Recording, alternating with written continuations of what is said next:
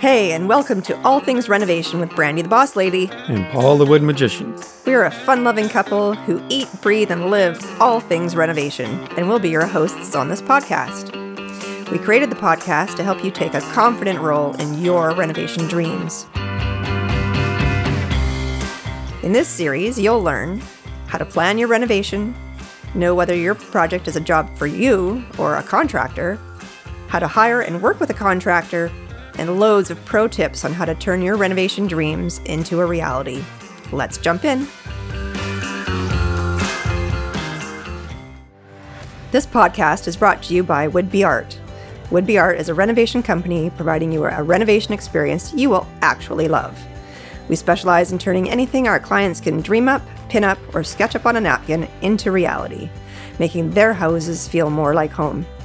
Visit us at woodbyart.com to book your complimentary consultation today with Brandy the Boss Lady and Paul the Wood Magician. Hey, and welcome to episode four in our foundation series. So far, we've talked about planning and should you hire a contractor or not. And in today's episode, we're going to get into the anatomy of hiring one. So many people have heard of or lived through a renovation horror story due to their contractors. Things like not showing up when promised, abandoning their project for weeks at a time, and leaving damage and debris during and at the conclusion of the job. Poor communication and quoting low only to get the job and then to lump on huge amounts of extra costs at the end to make up the difference, as well as poor workmanship. Anyone you know had an experience like this? So, who should you get to do the work? This is the crucial question. You could have the most amazing design and appropriate budget but have an absolutely awful experience if the contractor you're collaborating with has terrible workmanship, communication, and lacks integrity. That said, you need to understand that there's a cost to high quality work, and I'd argue, argue an even higher cost to crappy work that needs to be redone both financially and emotionally. There's a quote I heard the other day, I think Warren Buffett said it Price is what you pay, and value is what you get. We are all looking for the best value that our dollars can buy, and that's the balance that every project needs to find. So, how does one find a proper contractor? It's not a one size fits all kind of thing. Each project is different, from level of finish to the predictable challenge ahead of the final result. As we discussed in the last episodes, you should have done some homework to identify what type of project you need done Go over some foundational questions to be able to have a platform for making decisions from and what your personal preferences are. Regardless of whether or not you need an architect or want to engage with a designer, you will need a competent contractor. You may simply need a specialized kitchen contractor if you're only replacing cabinetry, or perhaps you need a general contractor that can take on and organize a larger scope of work. Either way, step one is to start asking friends and colleagues to see if anyone you know and trust in your network has any personal recommendations. And if you turn up goose eggs there, you could also go and ask local real estate agents or local suppliers, as they often rub shoulders with contractors on a regular basis. An old school way that I'm sure my dad would take on is to drive around your neighborhood and see if there's any active projects going on and chat with the homeowner about their experience. Who knows? Maybe you'll make a friend and be introduced to your next potential contractor. Personally, I scout around all the time, keeping an eye out for good subtrades because I believe in using great, qualified crews on all of our jobs. Now, last resort would be good old Google. They can give you a list of contractors in your area, or websites like houzz.com have companies that pay to be listed as a local pro at the bottom of the page, and they often have reviews that you can read. Note that reviews can be requested from said pro from happy clients, so they could be weighted on the favorable side. The same applies to a Google review. On a slightly different angle is the BBB, Better Business Bureau. It takes a complaint to impact a rating with them, so your contractor could have a AAA rating, but is a hack that nobody has complained about just yet. On the flip side, keep in mind that sometimes even good contractors can receive complaints. So if your top choice has a less than optimal review, give them a call and see how they resolve their client's issue I mean, was the complaint resolved quickly and professionally? And did the contractor finish the project with a satisfied customer? Check out potential contractor websites, reviews, search their names with other keywords like scam or ripoff, and see what comes up with the woodwork. Step two we need to create a list of questions and start calling around.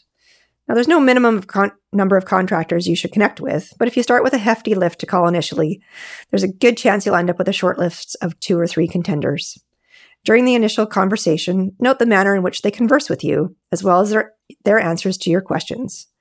Do they answer the phone professionally? Do they speak to you with respect? Do they seem interested in and excited by your project? And do they answer your questions directly, or do you do they give you kind of a, a runaround about timeline and cost and various things like that? Contractors are busy people, so the initial conversation should not be long enough to give you a good feel, but not overly long, so that they'll start feeling the pull of their other tasks, especially if you call them during the day. Start by briefly explaining the scope of the job. Say it's a kitchen reno, an extension, an attic conversion, and also where you live. Then ask if this is work that they would have interest in and experience in. Their website may already tell you a little bit about their experience, but it's good to confirm that they want to continue to do that kind of work. I have to say, we are a bit guilty of not updating our site often enough, and over the years, we have decided for one reason or another to not take on various types of projects or service a particular geographic area. If the answer is no, then you simply move on. If the answer is yes, then you ask if they have room in their schedule to take it on in your time frame. We do a wide range of work and often have work booked months in advance. So even if I would be interested in the work and I may not be able to take it on if your project completion date conflicts with our workload, I would say, I'm sorry, I can't take your job on right now. I tend to put more emphasis on serving our clients than overextending myself just to take on another project. And I'll touch base on this point again in a bit. Now, ask if they have a business license and for how long they've been in business. Do they have WCB and liability insurance? And if they don't, move on. Next thing to ask would be if requested, could they provide a list of references you can connect with? Or maybe could you stop by an active job site? Any contractor should have no problem with either of these, and you should definitely ask for the references. So, true story. I was recently asked for a reference, which I happily provided, and our now client went above and beyond simply calling the reference I provided once she realized that she knew someone that he worked with. She called this coworker um, to see if we were related, and also to see if she had heard any negative feedback during the active stages of the work, just through the office water cooler chat. Now that's due diligence. Now, I wouldn't recommend that you go that far unless you have a personal com- connection, but if you do, go for it. After a number of conversations like this, you should have a short list of people to call back, and once you're satisfied they are all solidly set up and are willing to meet to discuss the particulars of the project with you, you'll probably have even more questions. Step three the interrogation or uh, the interview. When interviewing a contractor, what should you ask and what should you provide? So, you should provide any plans done by an architect or designer, as clear a scope as possible, and ideally a finished schedule to get the best chance of getting a firm cost, as well as the ability to get an apples to apples quote from various contractors that you're speaking with.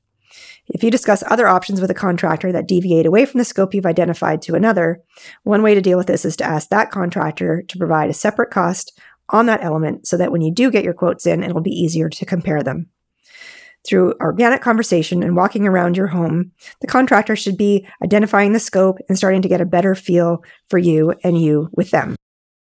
Some clients want to keep their budgets to themselves for fear that a contractor will bid right up to the max to make a quick buck. However, we found that knowing the budget upfront helps us to gauge if it's realistic relative to what is being requested and allows us to advise early on about potential compromises that might need to be made or other ways to potentially provide some cost savings. So if you are comfortable with it, provide a budget range. Now, there's a few more questions that should be on your list. How long have they been in business? Contracting companies that have been in operation for a number of years have most likely worked through a lot of the growing pains and created systems to have their projects run smoothly, or one would hope anyway. However, most business owners were in the trade at some point before starting their business, so they have technical experience to back them up even if they're just starting out. Now, everyone has to start somewhere, right? If your instincts are telling you to go with a contractor who is a bit on the greener side, consider starting off with a smaller project. If after you have done that and you're satisfied with the quality of work, the service, and the business skills they possess, you can both move on to something larger. And what is the turnaround time on their quotes? This gives you an idea when to follow up with them, if they do need more time to communicate this to you or not, and to see if they actually will do what they say they're going to do.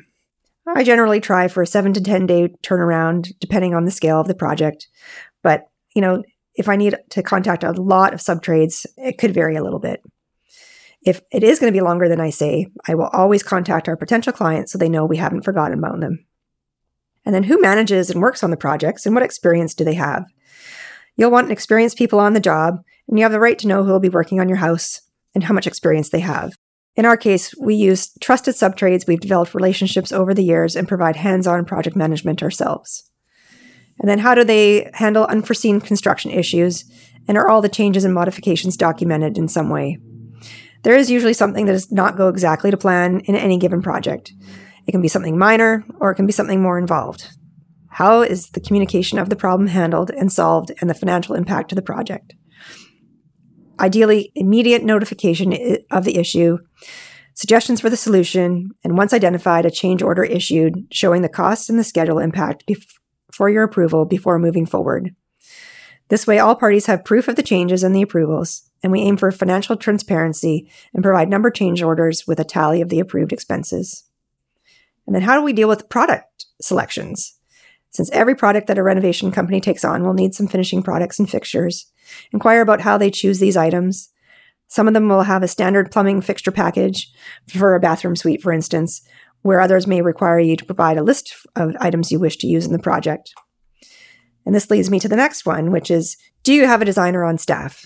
Some construction companies have their own interior designer on staff, and others do not. Those who don't may either have to outsource this job or ask you to hire your own interior designer should one be needed. In our case, I take on the, the designer role if needed at a fee, outsource to a designer I trust, or if a client has the time and the desire to go source items, provide a bit of advice and guidance on where to go. What option we exercise mainly depends on the scale of the project and the savvy of the client. And then you want to make sure that they still have time in their schedule for your project. Again, many things may have changed since you've first spoken with them. Maybe they were approved on another project, or maybe they booked a vacation, for instance. And again, we I want to come back to this idea of references or being able to go and visit an active job site that's been recently completed.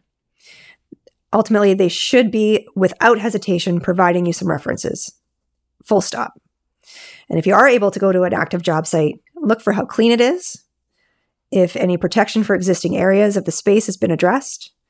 And safety is a big deal for crews, fall protection, framing, for instance, uh, up high, and all of their crews' PPE, personal protective equipment, hearing and eye protection. That the security has been set up if the home is open, for example, like if the new windows and doors are not quite in place yet, and for all the stage materials. Security fencing is the most common here, but sometimes we get into surveillance cameras and that sort of thing. And then how are the tradespeople behaving? For instance, they should not be smoking in the space or adjacent to the space, and preferably not cursing all day long and treating the place as though, you know, they don't really care about it. We often will arrange a field trip for potential clients to a past client's house so they can see firsthand the work that we've done and help them make some design decisions. Having them meet a bunch of happy clients along the way never hurts either. So, step four the evaluation. Once you've met with all the potential contractors, called their references, and seen some of their work, received their quotes, you'll need to evaluate them and most likely ask some follow up questions before making a final decision. Assuming that you've provided a clear enough direction and scope, the quotes you get should be similar both in scope and pricing. If one is much lower, there's a good chance that the contractor missed something and will most likely come back to you for more money at the end of the project, has poor quality work, or at worst, is someone out to scam you. The quote itself might also offer some insight as to how detailed and professional the company is. For instance, a two line quote that could be tweeted out and a professionally detailed multi page proposal on letterhead are vastly different. Check out if your information on the quotes is correct your address, your name, your phone number. Also, is their information on the quote? Contact, office number, location, email. A detailed quote with quantifiable scope, scope items will provide a blueprint for the work included and, almost more importantly, the work excluded. The potential billable addition to scope of work items that could be billed for, and what the contractor is going to be responsible for and what they're not responsible for. Is there a note of approximately how long the project is expected to take? And is there insurance and WCB information listed? Are the payment terms or schedule listed? And most importantly, again, what is not included?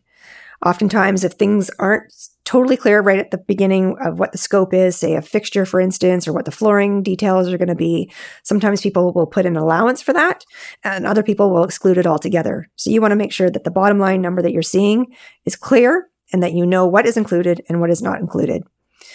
Overall, the most reputable contractors will be similarly priced and have their businesses set up properly with a good track record of clients who they've completed work for. Something I often touch on when first getting to know a potential client is that there is value in finding a personality match. There's a huge amount of trust that you place in a contractor, so identifying who you work with is the most important decision that you'll make. Whoever you choose to work with will be in your space, in your face, and your overall experience could be like a hot summer romance or like your worst stalker nightmare, depending on who you choose. Thanks for joining me today. I hope you found some valuable tips to consider when looking to hire a contractor for your next project. Be sure to tune in next time as we'll be getting into what to expect when collaborating with your contractor. Don't sweat it if you didn't write down all the questions, as we'll post it all in the show notes at allthingsrenovation.com. Ciao for now. Thank you so much for hanging out with us today and learning about all things renovation. We hope after listening, you feel even more empowered to take a confident role in your renovation dreams. You can find all additional episodes and resources for All Things Renovation at our website, allthingsrenovation.com. And if you're ready to make your house feel more like home, you can contact us at woodbeart.com to get started on your dream project now.